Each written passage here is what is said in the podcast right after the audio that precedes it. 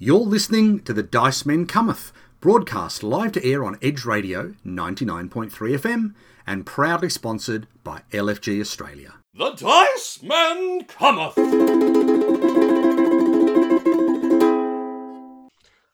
All right, welcome everybody to episode 307 of The Dice Men Cometh, which is currently Australia's laziest podcast, coming from our respective living rooms. This week, I am unfortunately, or possibly fortunately, joined by the same person that I've been joined by week after week after week, and that is the one and only Leon Cannon. How are you over there in your lounge room? You don't have to be like that. It's been fortnight after fortnight, I think you'll find, not week That's after been week good. at the moment. And I'm also, I'm in my office, thank you very much, because I'm a grown up and professional. You should know that. However, I do very much agree with the laziness because I am sitting here with my little Nana crochet blanket that my mother quite happily made for me because ah, she's also bored out of her scone, as we all are. Excellent. But yes, no, I've been doing my work, but crazily enough, the last two days, don't go telling the government, I've gone to some places and played some physical games with some people. Oh my goodness. Well, that could be a hmm. scary reality that we'll have to face, Yes, but not true. yet. Yeah. So, look, before we get to that kind of conversation, we need to introduce our special guests for this week because we don't have one, we hmm. actually have two. And the reason that I introduced the Dice Men Cometh as Australia's laziest board game podcast is we're joined by possibly the hardest working board game people in Australia. Now, we're pretty proud at the Dice Men Cometh of doing 307 episodes in about seven and a half years, Leon. Is that fair to say? Give or take, it's something around that number. We've kind of stopped paying attention, to be completely So honest. there was a bit of a, a seismic shift on the 11th of February in 2018. Mm. I've done my research here because that was the very day that Meeple University dared to join the Dice Men Cometh in board game review ranks. Mm. and then very quickly, in almost no time, have done 595 videos. I know. They came in riding our coattails and then about two days later just ripped the whole coat off us and have been right. doing that ever since. We have not had a coat in like two years and it's So- starting to get chilly. So I think we should at least give Meeple University a little bit of a right to reply in this little war of ours. Mm. So I'm very proud to welcome Stella and Tarrant from Meeple University. Hello, hello. Hello, hello. Hello. How is everybody? We're very jealous, thank you. How are you? Ah, we jealous too. 307. wow, at five years. Yeah, I know. It's um it's pretty lazy when you compare it to the kind of thing that you guys have done. But look, we are gonna go to a little break before we interrogate you and find out all your tricks of the trade. Uh oh. But I'm just giving you a bit of warning. If you say it involves hard work and dedication, we're not gonna listen. Okay? No, no. Fair. So we want the that is- shortcuts, we want the tricks, like the control V, just cut and paste, whatever it is that gives us more content with less effort. That's all we're after. yeah, So look, sit down, relax. We are going to be uh, interrogating Tarrant and Stella in a minute, but before we get to that, we better thank our long-term sponsors, LFG, for their continuing COVID sponsorship. Um, make sure if you're after their games, go to lfg-oz.com.au for all your board gaming goodness, and we will be back after this something. Ugh, I'm so bored. This self isolation is getting me down. I've even had to read every single rule book for every game that I own, even though I've got no one to play them with. And I'm possibly going to go down the Mark rabbit hole of playing solo games.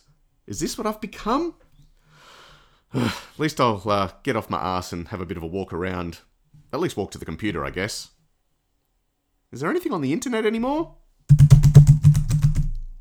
Wait a minute, what's this? The campaignermagazine.com? You're telling me there's an Australian tabletop magazine that I can look at from the comfort of my own computer or can get delivered to me via the wonders of post? The Campaigner magazine is designed right here in Australia by Matt Lee. It is currently up to issue 31, although you might want to check out issue 25 for a beautiful cover photo.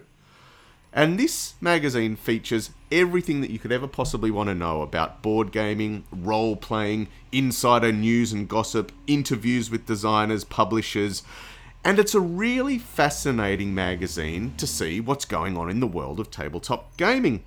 So if you like the sound of that, and if you're listening to our podcast, you probably do, make sure you jump onto the campaignermagazine.com and check it all out. You can even get their back ordered issues delivered straight to your computer or your postbox again. Now, if you are also a budding designer who's got the next great Kickstarter, the Campaigner magazine allows you to advertise in there as well. Their prices are really, really low, and the Dice Men Cometh also publish uh, some advertising in there as well, which is great. So, look, jump onto the campaignermagazine.com. It'll definitely alleviate any boredom you are feeling by being stuck in home. And you're guaranteed to have hours and hours of fun. And just remember 31 issues, but the issue 25 is my personal favourite. Back to the show. Righto, that was whatever I put in the edit on possibly Edge Radio 99.3 FM, but with definitely the Dice Men cometh broadly. Broadly? That's not even a thing. Oh, with the COVID Proud. diet, I'm very much broadly. Yes, well, that's true. Proudly, that's the word. Uh, brought to you by our good friends at LFG Australia, LFG hyphen Oz. Go there, get all the stuff, buy all their games. It's fun. You can send us some while you're at it because we're starting to get bored too. However, there's some people that are luckily enough to be in the same household so they can just play stuff together all the time, like, you know, thinking they're all special and whatnot. So we're going to interview them right now, aren't we, Garth? We sure are. So, hi Stella. Hi Tarrant. How are you? Hello, Garth. Leon, how are you?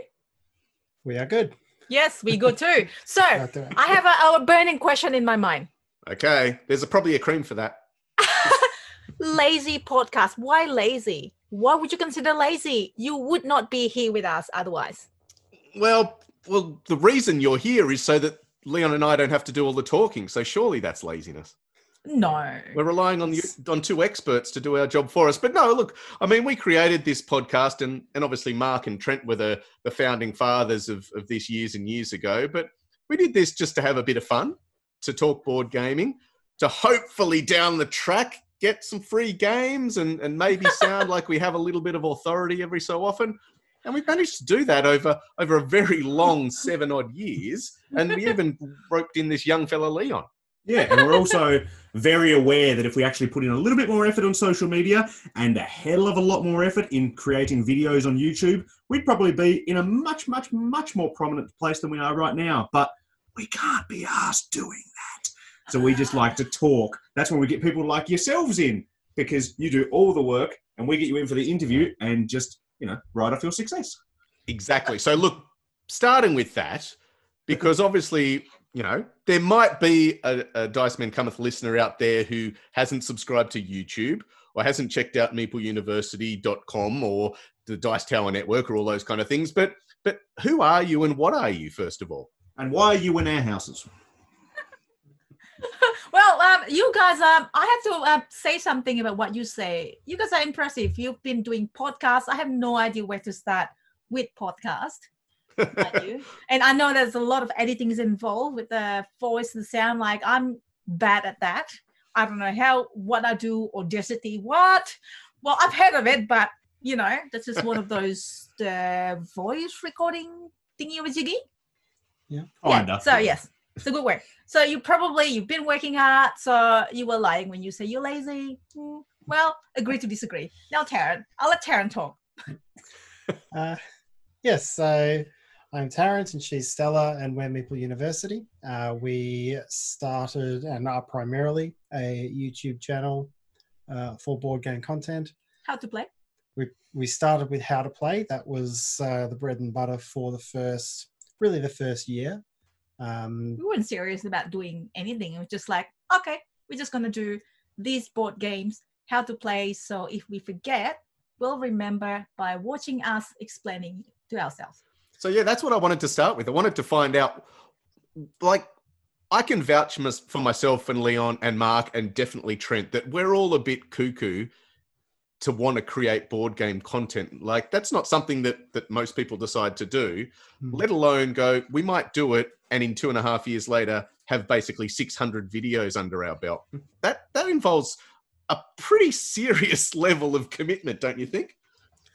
It certainly does. Uh, it uh, on. I mean, Stella's doing it essentially full time, Yes. um, and I'm doing it in off time from work. So um, I'll do video. I'll do a video for a day each weekend. Yeah. and Can't do it Stella will- otherwise. and Stella will edit it between uh, between weekends as well as doing uh, her content as well. So yes, uh, definitely big time commitment.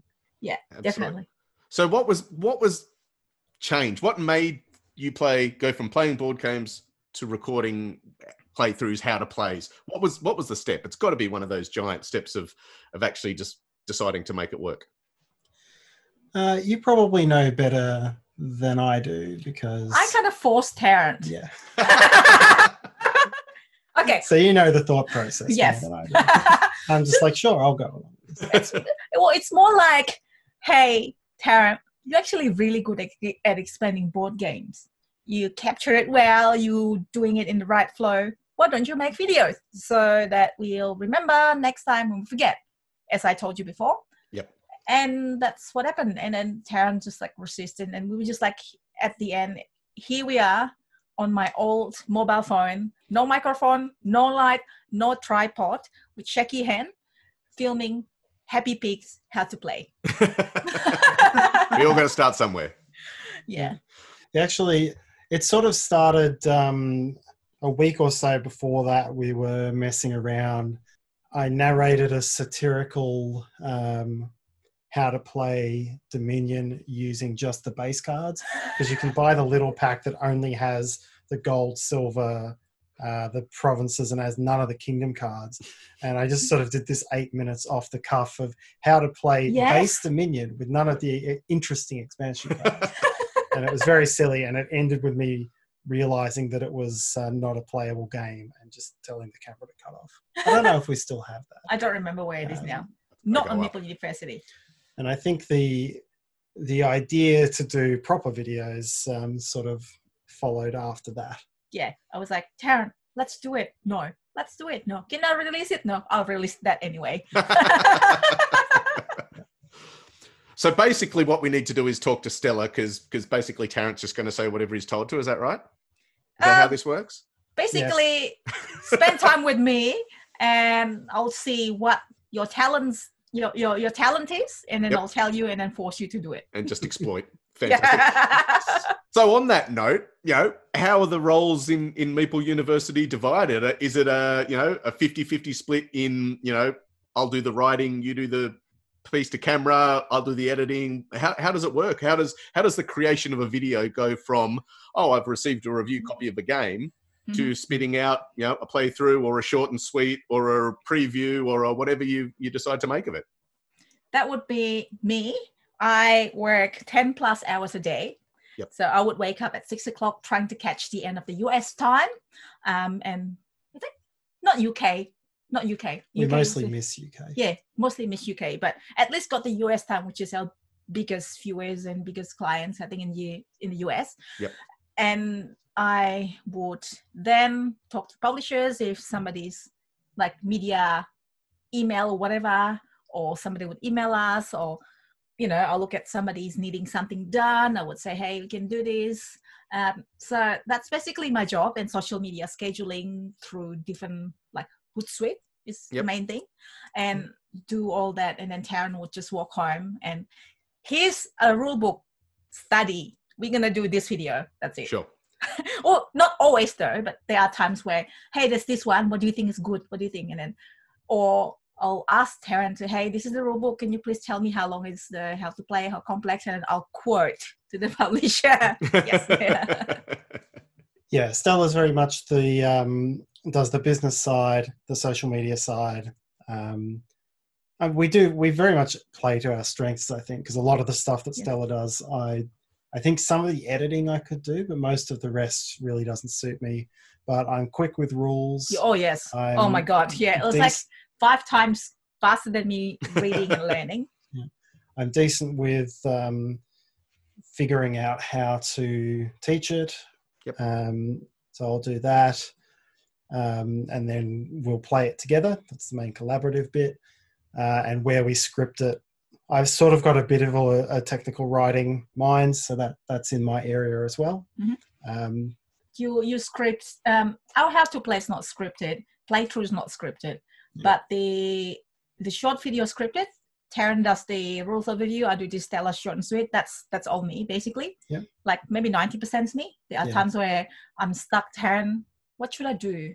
How do I make this interesting? It's not Mhm. always easy. Yeah, and you can see the difference in voice as well. Um, you know, the short and sweet is a very conversational, very um, more personality-driven video, and the Yep. what to expect, which are my area, are essentially a, a brief technical manual on the game, Yeah. um, and yeah, that's really our two styles as well.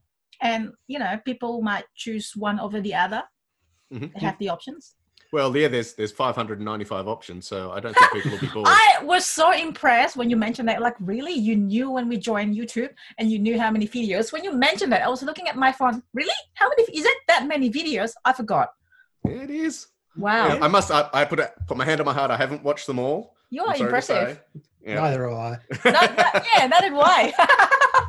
That's all right. I haven't listened to some of these episodes and I've edited most of them, so it's fine.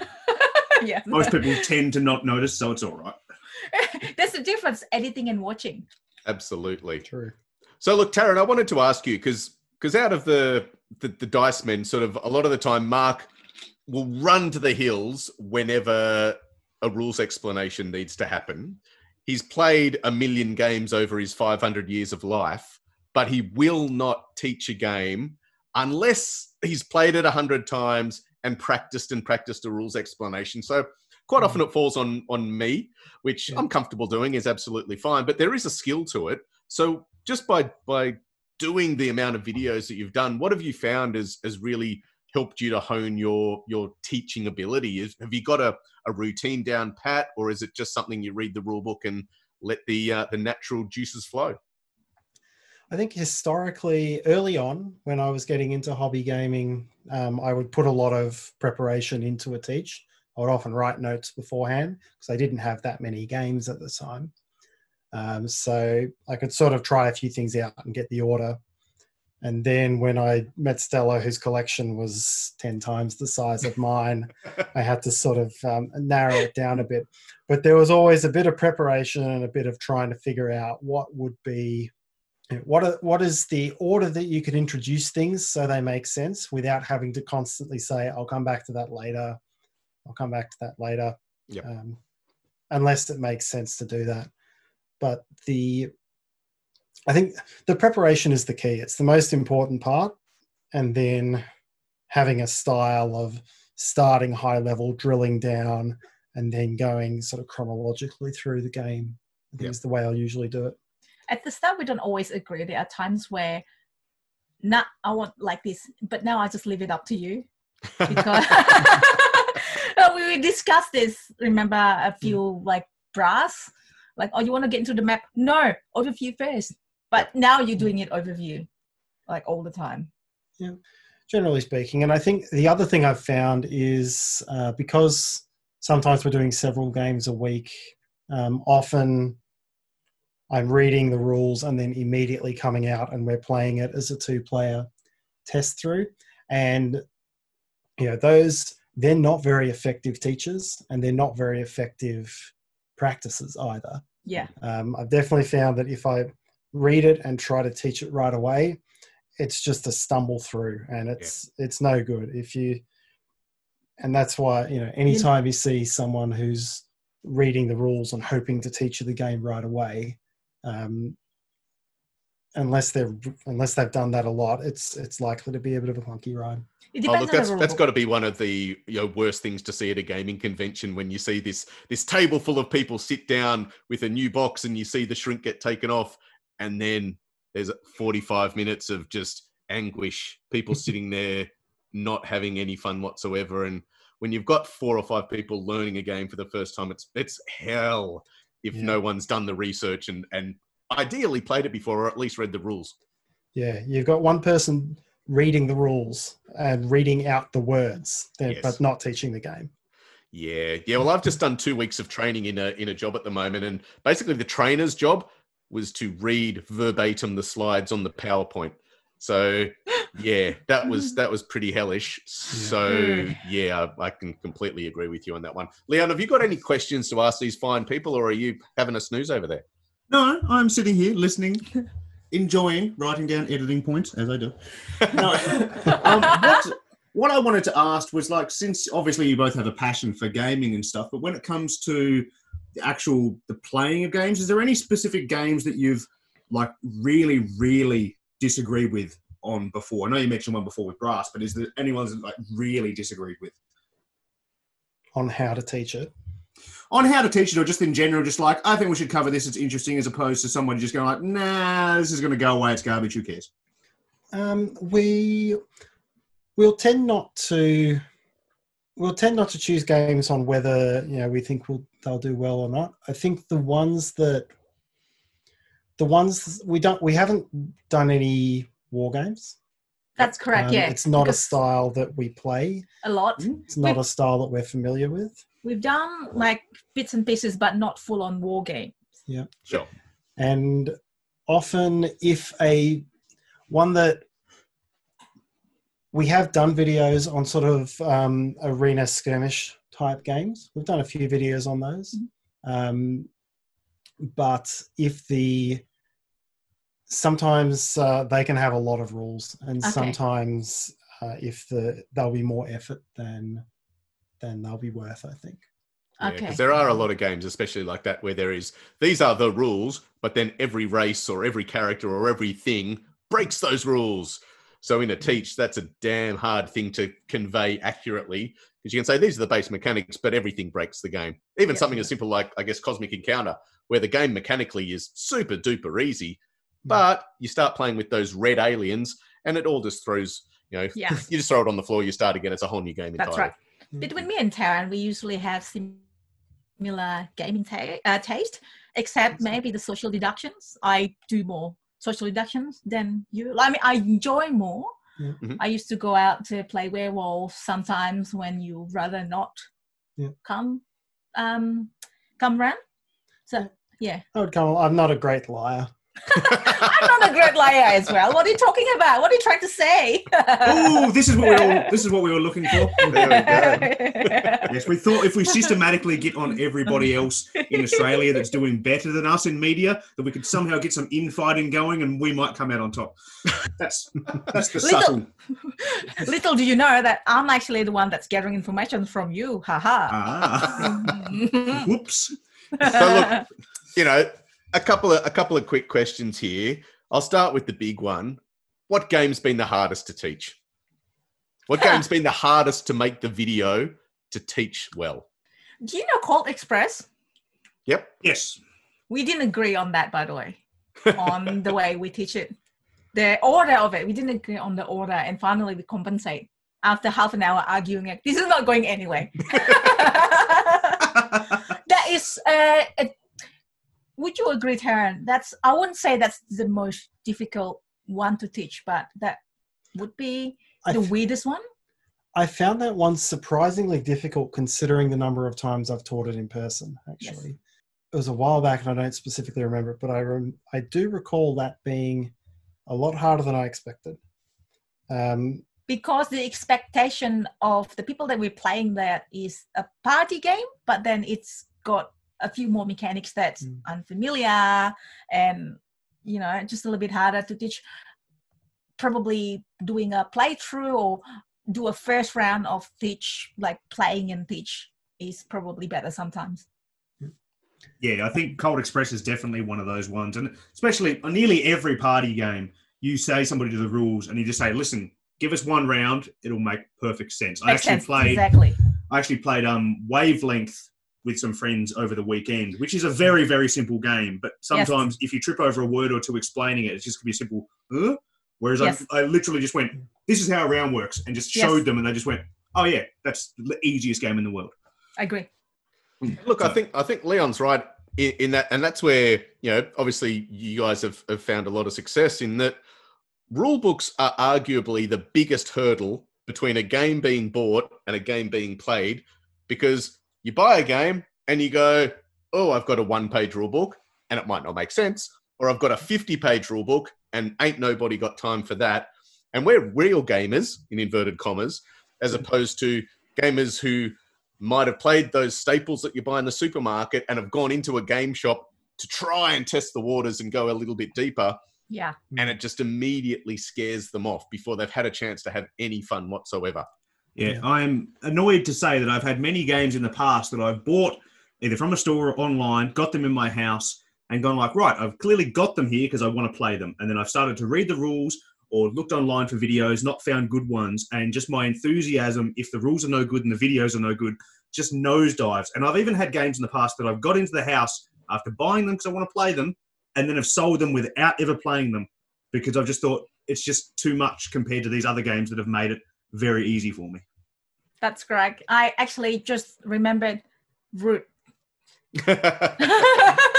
we have Yeah. you have to play video. And Tarrant can probably share we spent like what 13 hours or something filming. It was No. cer- it was certainly the longest uh, teach, and it was. I think it was systematic. Um, I think There's a No, lot there's a- of root. there's a lot of terminology, and yeah, it, it's that There's the fact six that it's different got- factions. yeah, the, all it's the got that. It has that book that's basically written like a legal document that you could take to any lawyer and they could answer any question for you, which is great once you know the game. But yeah, you can't learn it from that. Just on that, curious Tarrant, have you seen the um uh, the the Batman Chronicles game? Have you seen the rule book for that? Yes, I did read through that because we did a we did a medium length video on that. That was um, they made some interesting stylistic choices. That's One way of putting it. Another way of putting think- it is it's a good game with one of the best themes in fictional history. That that rule book is just it's atrocious. It's unbelievable in the way that it's set out. yeah, it was long with an incredible number of unnecessary flowcharts. Yes, it sounded extremely complicated. And then I played it and I went, oh, this isn't hard. You move Batman, you punch Bane, everybody's happy. Pretty much. Yeah, it's um it's one of those games like that. And then there's another one, Roots I mentioned because it's a lot of asymmetric powers, so it makes it more complicated to teach, to follow up. And the other one is Merchant's Cove. It's a really good game. Uh, It's not out yet. It was on Kickstarter and there's like seven asymmetric power trying to achieve one goal. It's not quite like Root, but it's like the goal is the same for everybody. It's just like the way to achieve it is different. So one character, for example, is with roll and write mechanics. The other one is with puzzle mechanics, or um, the other one with what else? Yeah, there was uh, there was one who was trying to combine potions together. There was one who was doing dice manipulation. So Yeah, it had it has had a similar level of asymmetry. it is. Uh, and you and Tarrant happened to actually write the whole rulebook for that one. Yeah, I, tr- I tried my. So it's the only Took one I've done, but ages, um, yeah, yeah, tried my hand at rulebook writing. Um, and yeah, it, it is quite interesting. We talk about rulebooks there and how things are laid out. I went and I did my first draft and I sort of typed it up the way I would have taught it on a video. Um, and when I went back and looked at it and tried to edit it shorter, I realized how differently uh, the teaching language is versus the rulebook language. I could basically c- cut every sentence in half because on the videos, I'm trying to slow things down so you've got time to digest it. So there's actually a lot of unnecessary words. Mm. Something like pick this up and move it here. You don't need to have pick this up in a rule book. You just say move this here. And so Yeah. I, I was quite literally able to cut half the words out once I took it out of my speaking voice and put it into a technical writing voice. right. That's a hard one to do because of that asymmetric powers, but it's a fun one to do. Took you ages. It's also where you need really killer player aids so that the players around the table Oh. hopefully have an idea of, of what each of those different powers are going to be. Because otherwise, you don't want to be spending a, a game like that referring to a rule book for two or three hours. Yes, and as long as those player aids aren't double sided because they are deadly. as far as I'm concerned. So, anyway, that was a lovely introduction to our good friends there at Meeple University. They're going to be sticking around for the rest of the show, and we're going to be talking about a game that I had the pleasure of playing with my wife recently, and our guests have also played. Garth, however, hasn't, but he's going to ask some questions because he just likes to ask things.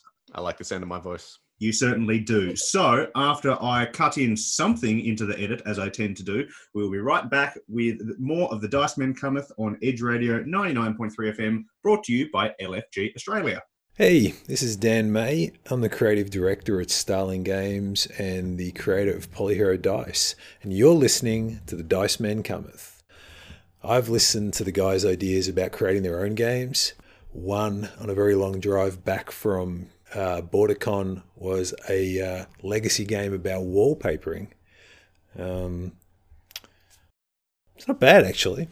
There you go. That was someone with something uh, with the Dice Men Cometh on Edge Radio 99.3 FM, potentially, but definitely on your podcast app of choice. We are joined by hopefully good friends of the show, Tarrant and Stella from Meeple University, and and I don't know, begrudgingly begrudged member of the show, Leon, who's hopefully going to start with an excellent rules explanation because there's no pressure when you have Australia's leading rule explanators, explainers, explainers on the show.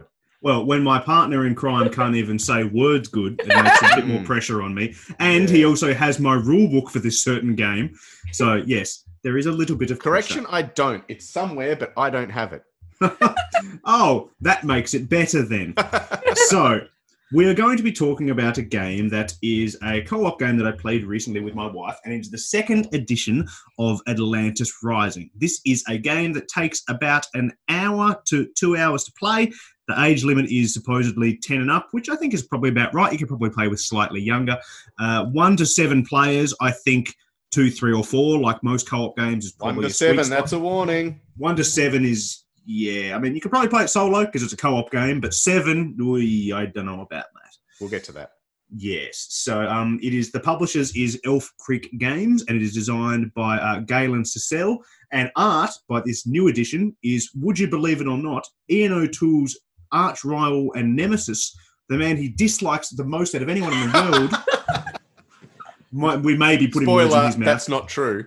Yes, we may be putting words in his mouth. Uh, Vincent Dutrat, and that is me. There you go, Ian, saying his name wrong yet again. So, Atlantis Rising.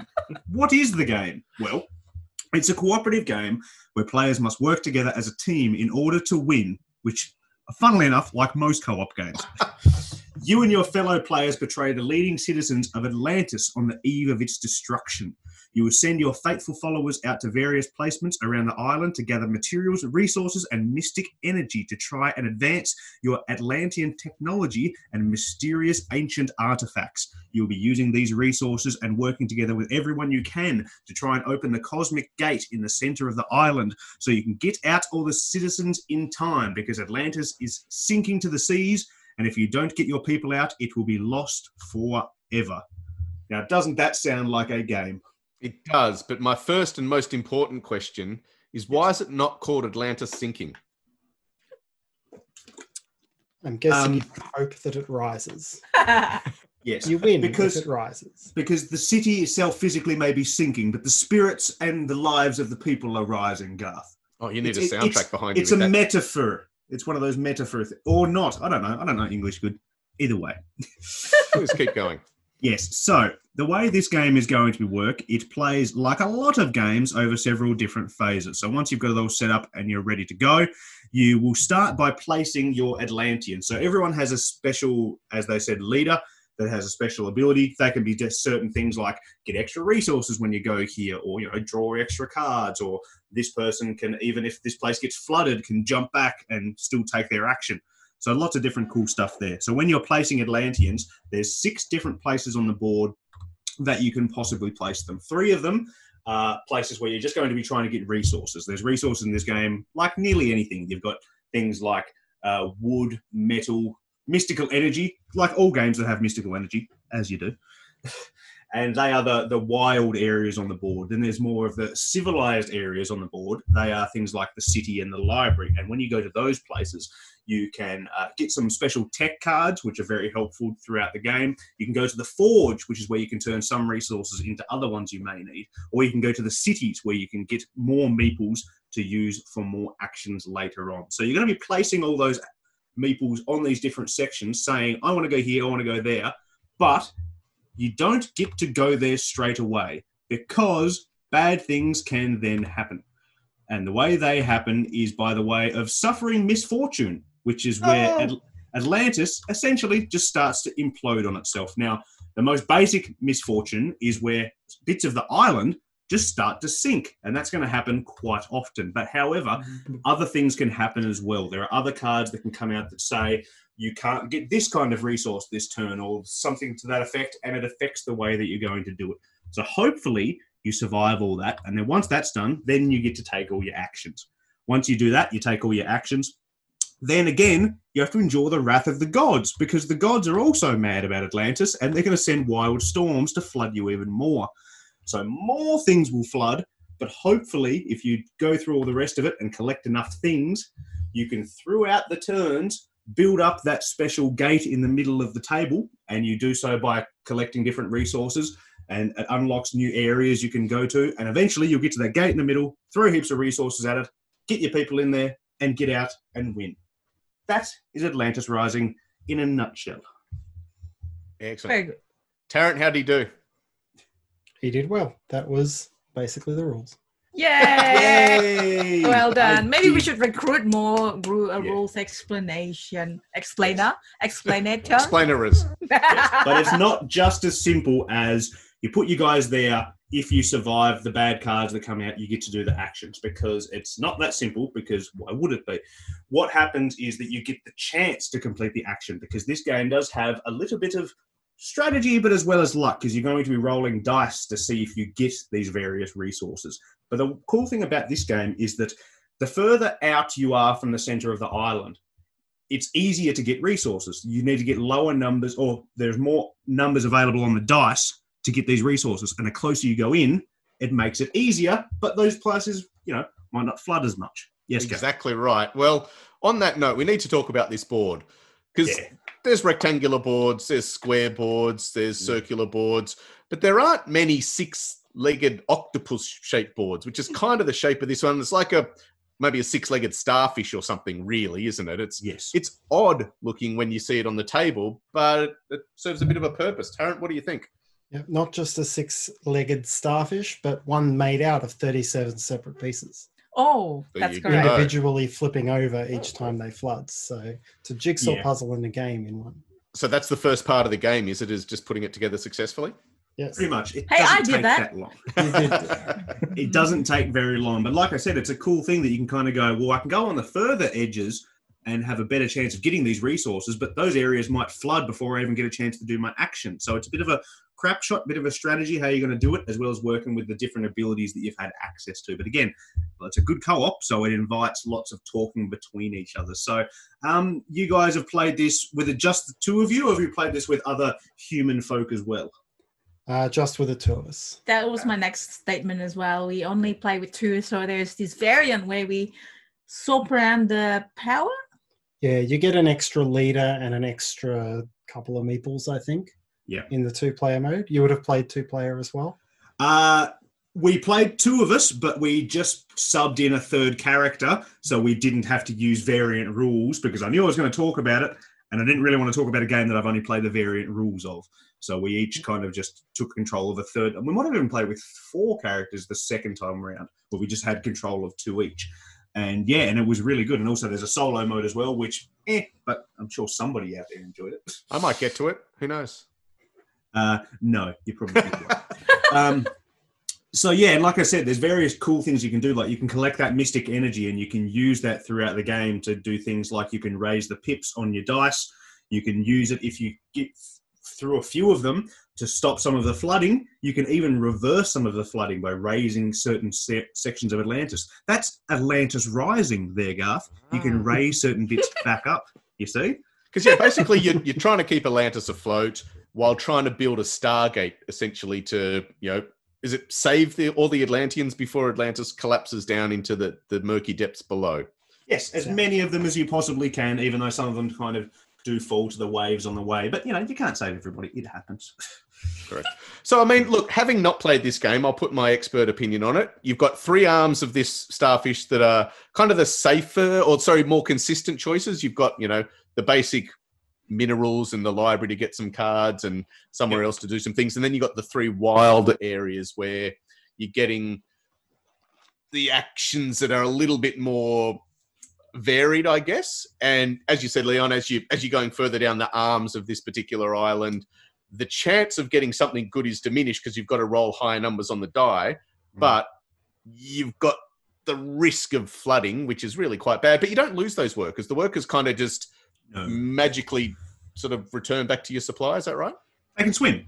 I mean, like any Oh, good. Atlanteans. Atlanteans. They haven't developed the gills yet, but they can swim, so they will come back to you, which is a cool thing. So you don't lose them forever. And as I said, you can go to the cities and get various other um, kind of meeples as you go about it.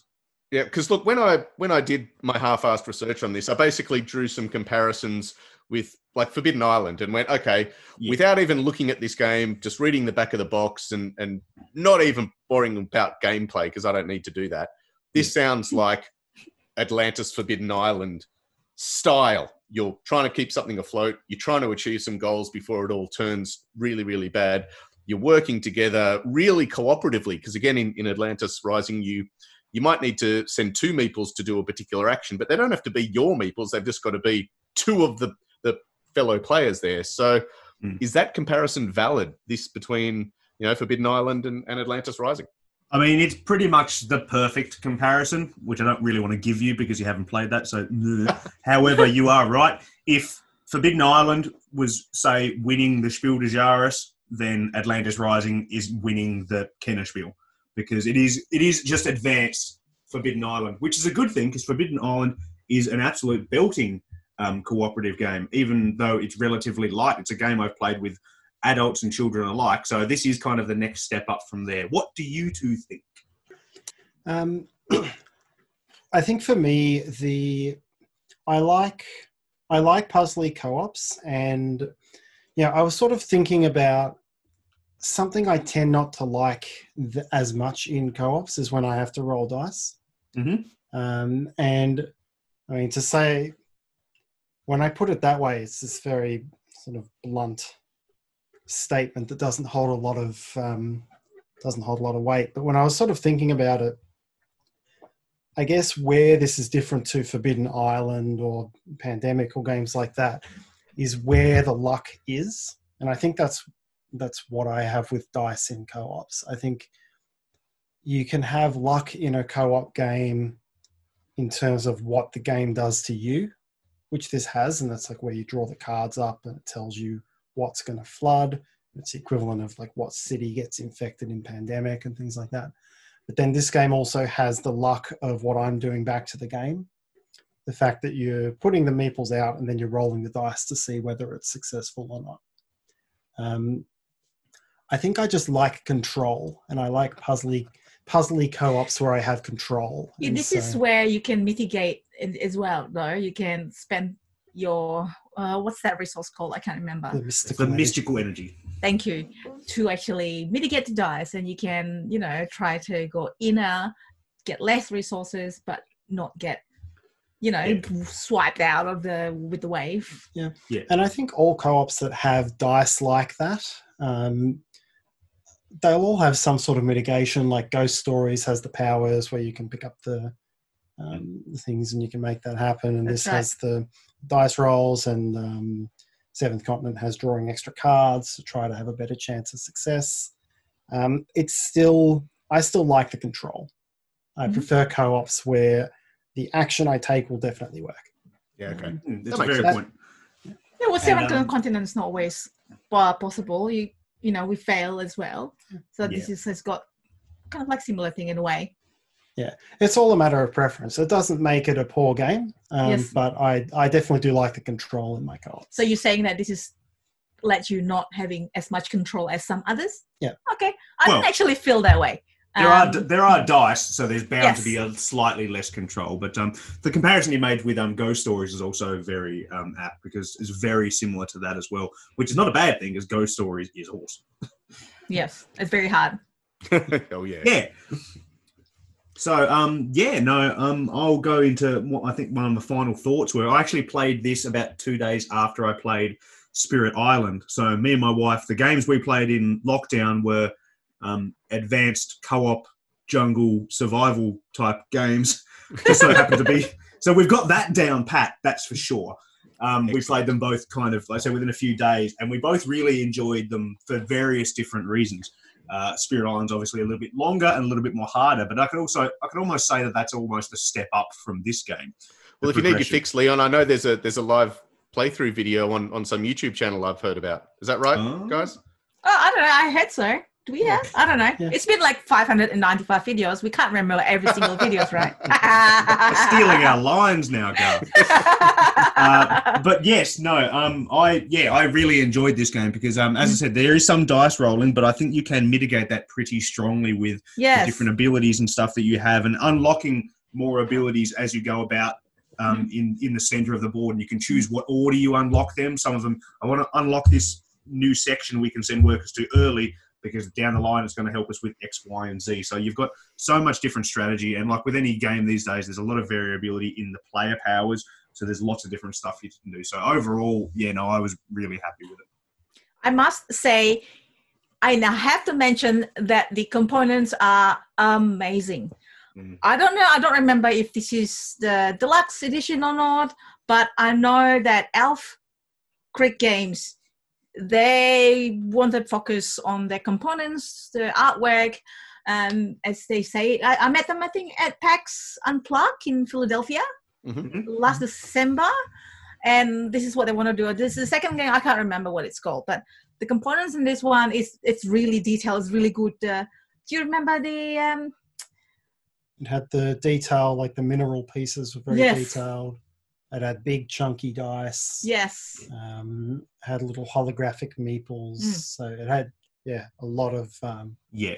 a lot of focus on good components there. Yeah, you essentially couldn't do a deluxe version of this game because just this version is the deluxe version. Like I said, component wise, it is, Yeah. and art wise, it's pretty much 10 on 10. I don't know what you could possibly do better. And from a, Yeah. actually to put a monetary value on it, like in Australia, I think my copy cost me between like 80 or 90 bucks. And Ooh. this is, I think that's completely reasonable for the quality and what was in Oh, this yeah. compared to like some other games that I've got that are over a hundred that don't have the replayability and that don't look like this. Yeah, the the only step up would be you know one of those three hundred dollar marble carved chess set style versions of Yeah. Atlantis Rising. But Yeah. yeah, let's let's not worry about that. Garth, what what do you think about the game that you haven't played? I thought I thought the box was a good size. I, Lovely. I thought the the the art looked good because Vincent, like after Ian, is is a pretty good drawer. Um, I just I just have a, a massive problem with the name because yeah. I, I think maybe Stop Atlantis from Sinking is probably a more exciting title. Oh yeah, stop Atlantis from sinking. That Yeah. rolls right off the tongue. Atlantis buoyant. Yeah, exactly. Atlantis floating. Yes. Would you No. pick up this game from Yes. the shelf if you see it sitting on the shelf on a board game shop? Oh, Atlantis Rising, not Atlantis Sinking, not Atlantis Buoyant. Would you pick it up? Absolutely. So, uh, look, in all seriousness, because you know I haven't played it, I think the theme immediately is obvious. You just have to say Atlantis, and you know what the theme's going to be. There's going to be mythology. You're presumably going to be dealing with the natural elements as well as as mythological elements, and that theme is immediately enticing to me. I, I find that intriguing. When you look at the back of it and you see the weird shaped board, I'm drawn into that because again, it's not just a rectangle, so that's cool. Um, I don't know what the price point is, but you know, a co-op is always going to be attractive for a lot of gamers. You're always got to be a bit worried about the alpha gaming aspect to this, and again, I don't know about that. I, I'm a bit leery about games that say one to seven players, but maybe that's just because it can play up to seven, and you know, why not just have one or two if it's all cooperative anyway? But yeah, that would be my concern is playing it at seven. I think that feels like it would be a too long a game for what uh, what the level of complexity is. Yeah, I don't. I couldn't even imagine recommending. I mean, that's what it says on the box, so it can be done, and I'm sure they've play tested it at some point. But yeah, I think like five would even kind of be pushing it. But yeah, if you can, you can have a crack with seven if you want, but eh, I wouldn't. I think stick with that sweet spot of like two to four, like most good co-ops, and you'll be done. So that is Atlantis Rising, a game that we somewhat recommend. Depends, maybe, possibly, but definitely check it out. Just the fact that it looks really cool. Sadly, yes, apparently it is worded wrong and named incorrectly, but you know. I think that they've done relatively well with it, so we'll It's give only by some guy who doesn't know what he's talking about, so I don't think it carries much weight. Exactly. Unlike So- Atlantis. Yes. Anyway, so we will be back talking about what our friends from the mainland of Australia have been playing over to interwebs during this whole lockdown shenanigans with the Dice Men Cometh on Edge Radio 99.3 FM, brought to you by LFG Australia. Hello, everybody. It's your friendly neighborhood Leon here. Just a quick break in the action to remind everybody how you can interact with the Dice Men. Of course, we are on all those social medias, so things like your Instagrams, your Facebook, your Twitters. We're on all of them at Dice Men Cometh. You can also email us at thedicemencometh at gmail.com. That's a great way to get in touch with us for things like asking any type of questions, but also sponsorship. We've been doing that for several years now with various different promotions and ads, and you can be involved in that too if you like. Also, if you wish to help the Dice Man Cometh, you can get onto iTunes and chuck us one of those cheeky five star reviews. It helps people from around the world get to listen, and we've met some great international listeners because of that. So the more you can do that, the merrier. And if you would like, we also have our Patreon. You can go over there and chuck us a few bucks, completely up to you. Even if you threw us a dollar a month, you would not notice out of your bank account, but we certainly would. If everybody listening to my voice did that, we would be happy as Larry. And we use that money to good effect. We use it to get to various different conventions all around Australia. It ain't easy getting around this big old country that we have, but we manage and we do it because we want to meet you and play as many games as possible. Or you could jump over to redbubble.com, chuck in the Dice Men Cometh, and have any of our merch with our logo on it. We've got t shirts, we've got hoodies, there are mugs, there are heaps of cool stuff over there. I've got quite a bit of it, and it all looks grand. So, with all that being said, thank you very much for listening and supporting us over the years. We absolutely love doing this show, and hopefully, we'll be doing it for a long time to come. And your support is one of the main drivers of that. So, feel free to get in touch about anything to do with board gaming or anything whatsoever. But enough of my chit chat, back to the action. And there you go. That was another song, possibly, or a Patreon ad by by somebody, or possibly us, if it was Leon inserting a Patreon ad.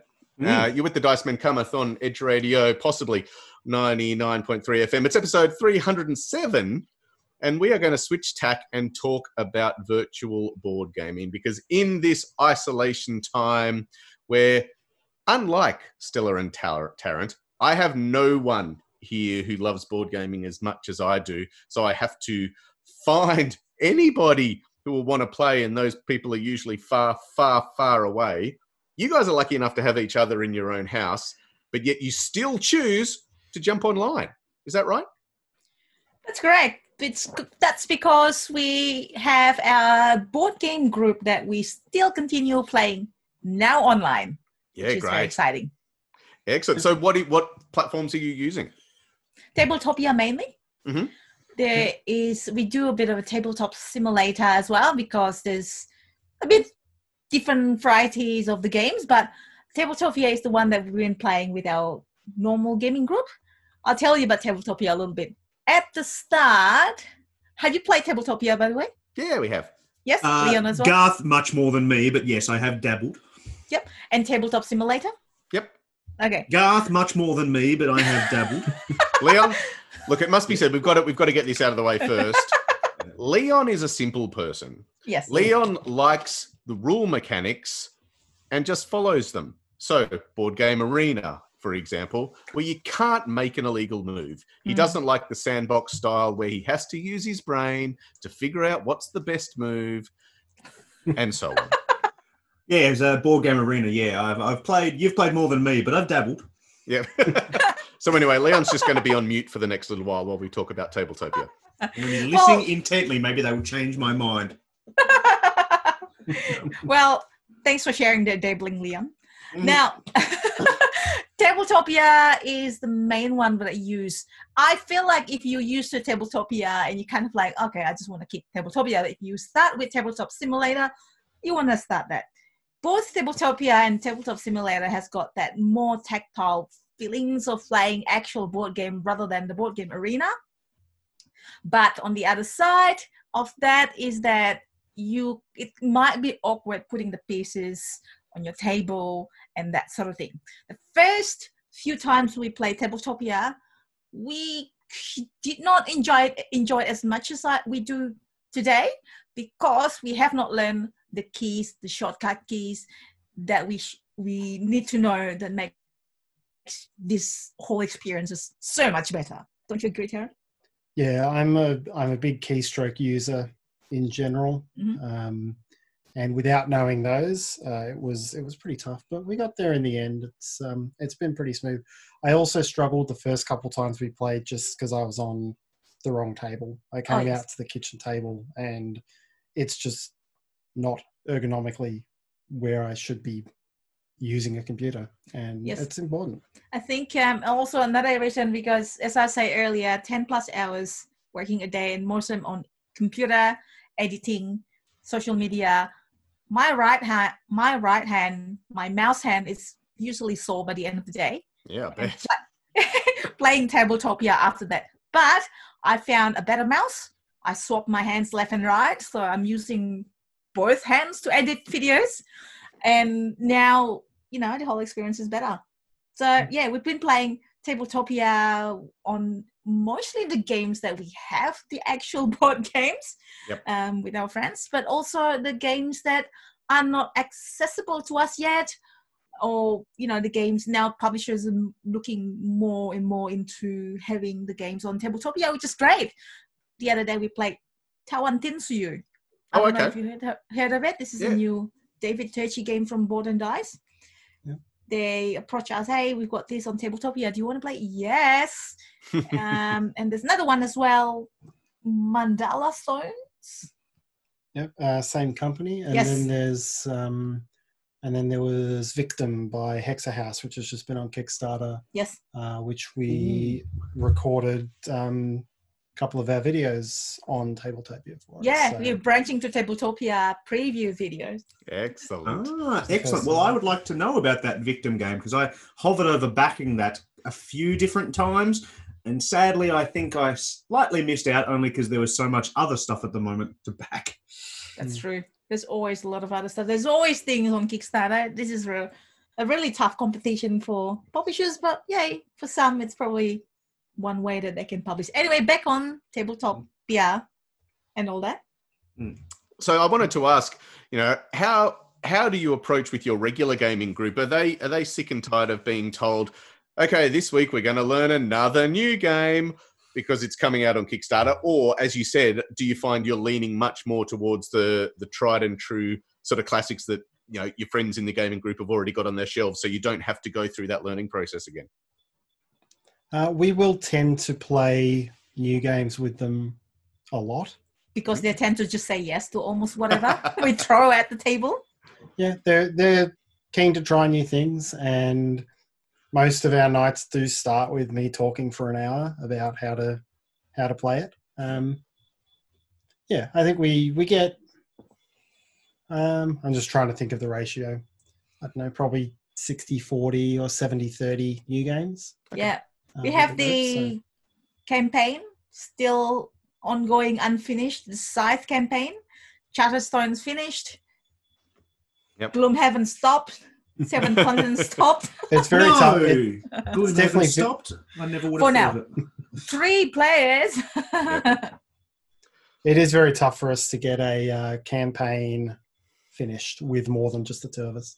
Yeah, I think we- that's that's the thing with nearly everybody these days. Uh, there's so many games that come out either on Kickstarter or they're coming out soon. I look at it and go, I'm interested in that. Even with um, you know, with the Spiel des Dice like King's Dilemma, I look at it and go, I'd like to play that campaign, and then just my interest just falls flat completely because I just I ain't got time for that. Yes, a lot of time. Like our pandemic legacy season two is just sitting on the shelf still. We finished number one, but Uh, At least we finished we are still one. stuck at November season one after about three or four years. Yeah. it's quite a I while. don't think it'll get finished. and you can't So finish. So, have, have you got any tips for you know people who are just going? Finally, I want to go onto some online board gaming and want to go onto Tabletopia because yeah, I, I a hundred percent agree with you. That first experience is not fun; it's work. You've really got to make sure you get your key binds figured out, or you get your camera angles sorted out. And and my advice to to new Tabletopians is start with the simplest possible game. We started with Santorini just something that was really mechanically simple. All you're really doing is moving around your little figurine or building the, the buildings. That's it. You don't want to go straight into, I don't know, a Teotihuacan or a brass or anything where there's a million moving bits and pieces. No, Mm. What was what was our first one? I can't remember. It was quite awkward.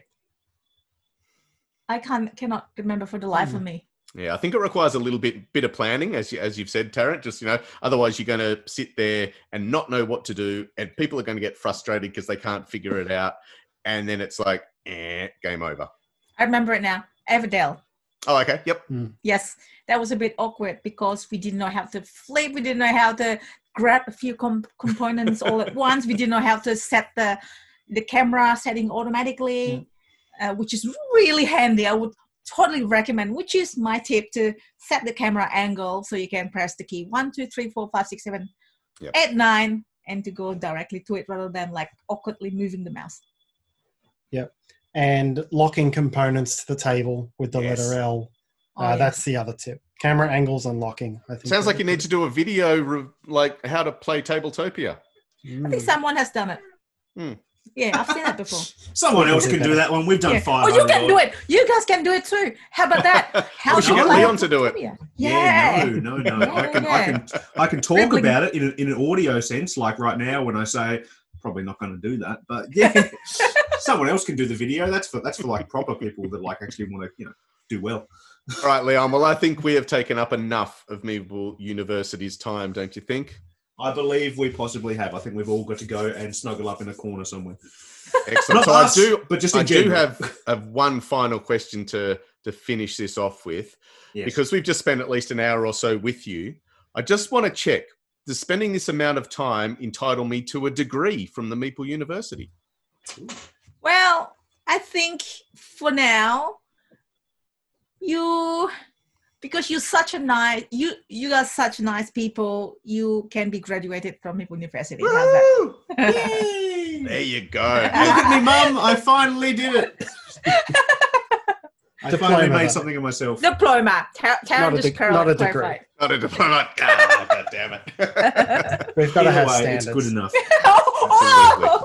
there we go. So look, that was big shot Tarrant and medium shot Stella uh, Yes. from Meeple University. So look, um, we obviously have to let you do your shout outs to your respective website, socials, and so on and so on. So who wants to go and um, do all this self promotion? I'm going to assume, hmm, maybe, maybe Stella. Yeah, something tells me. I think Tarrant just like screaming that he wants to do it. Come on, Tarrant, you can do it. I will definitely get them wrong. Get what wrong? All the accounts are slightly different. What are you talking about? Oh One's yeah, Meeple okay. U, Yes, yes, sorry, all right. The main one on YouTube, basically YouTube dot, youtube.com slash Meeple University Yeah. or meepleuniversity.com, which is our website, which is uh, very active. I post every single videos there. And there's Twitter, which is Meeple U. There's Facebook, Meeple University. And there's inter- Instagram, Meeple underscore University. And if that's all too complicated, just check us out at, at Dice Men Cometh on everything, and we'll have a link to Meeple University because Thank you. we need Exactly. to I'll do Google it. Yeah. Because Little that's the way Tarrant. you do it. So Uh, look, but- thanks so much, Stella. Thanks so much, Tarrant. It's been a real pleasure talking to you. both. Thanks for having us, guys. That was really, you guys are really fun to talk to and very entertaining. Well, Yes. we We probably won't so. get to see you guys in the flesh this year, sadly. Maybe, Oh, maybe PAX, maybe, but I doubt it. I doubt it. I doubt everything's gonna happen. I mean, our weddings probably don't know if it's going. I don't know. Uh, going ahead. Oh, is that assuming we were going to get invites? Woohoo! it's gonna be an online wedding. Excellent. You should host it on Tabletopia. That way Leon has to come. Well, I this still, I still wouldn't. yes. uh, very fun. Thank Anyway. you so much. Yes, no worries. You are more than welcome. I'm sure we'll probably have you on again at some point in the future. Now, before we go, Garthy boy, we do need to mention that, of course, we have some fl- form of competition going on at the moment. You're going to have to check our social media because I probably don't even know myself which one we're going to be doing when we put this episode out in about a fortnight's time. But Yeah, I think we will have drawn the LFG one by now. So congratulations to Mhm. yes, for winning the hundred dollar LFG voucher. Leon, can you insert the name of the winner, seeing as we're No. recording this before the competition has, has ended? possibly. Um, and yeah, I'll um, I'll have to find another one of our uh, games that we were donated for a competition, and we will be giving away wah wah wah wah wah wah. So make Yes. sure you enter somehow. Yes, indeed. Check all our socials as always for your entries or just to say hello. We like to talk to people. That's the thing. Other than that, I'm just sitting here talking to Garth most of the time, which can get frustrating after 300 odd episodes. Why we. But this has been episode 307 with Meeple University and my good friend Garth. So we will say toodaloo for yet another fortnight. So toodaloo, Garth. Toodaloo, Leon, and toodle and toodle-oo to Tarrant and Stella from Meeple University. Thanks and good night. Good night. Indeed. Hi. Toodaloo to everybody. You've been listening to another episode of The Dice Men Cometh, proudly brought to you by LFG Australia. Be sure to check out lfg-oz.com.au for all the details of their flagship events, LFG Sydney and LFG Essen Unplugged, as well as their online and physical retail store. You can find us at dicemencometh.com or on Instagram, Facebook, or Twitter. And don't forget, you can support us on Patreon too. Thanks for listening.